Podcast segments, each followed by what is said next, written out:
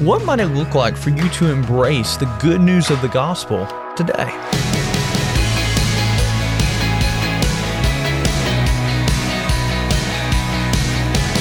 Hey there, I'm Andrew Stevens, and you're listening to Unlocked, your daily key to unlocking God's Word in your life. Our devotion today is a retelling of a parable that Jesus told, the parable of the sower.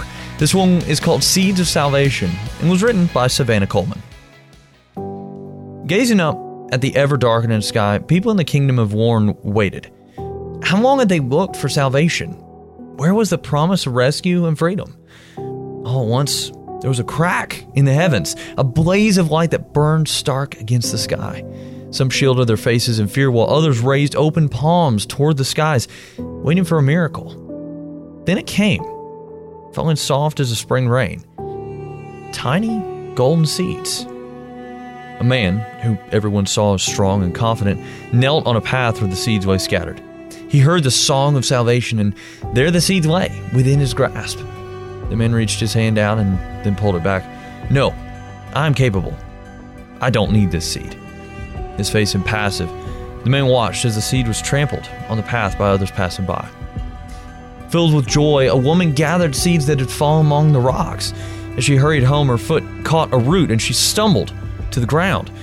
Searing pain shot through her arm. Bleeding, she bent to collect the scattered seed.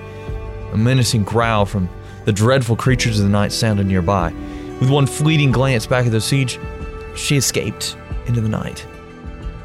A boy filled his pockets with the seeds, thinking that life would surely be different now. He passed by a cavern filled with sparkling gems. Perhaps if I take a detour through this cavern, I'll reach my destination faster. The jewels were so close, there for the taking.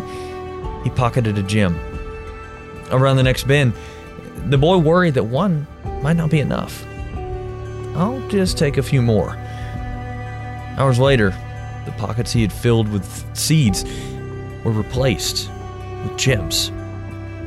Salvation is here, the girl breathed, deep of sweet scented flowers that had sprung up from the seeds she planted.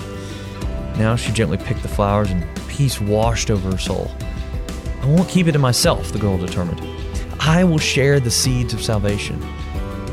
The girl set off into the afternoon sun, a bucket of seeds swinging from one hand and a bouquet of shining flowers in her arms.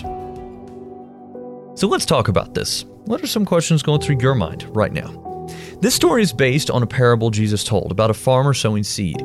Why do you think the good news about how Jesus, the promised Savior, died and rose again to forgive our sins and give us life with God is meant to be received, enjoyed, and shared? What might it look like for you to embrace this good news today? As you and I can read in 2 Corinthians 6, verse 2, I tell you, now is the time of God's favor. Now is the day of salvation.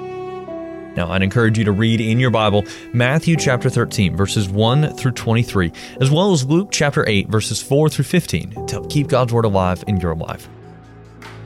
Unlocked is a service of Keys for Kids Ministries, and it's listener supported. Just $5 a month goes a long way to help us keep Unlocked going strong into the future. If you'd like to donate and join the team supporting Unlocked, you can do so by checking out the Giving tab in the Unlocked app or unlocked.org. Now be sure to check back tomorrow because we're going to take a look how we are never truly alone. But until then, I'm Andrew, encouraging you to live life unlocked, opening the door to God in your life.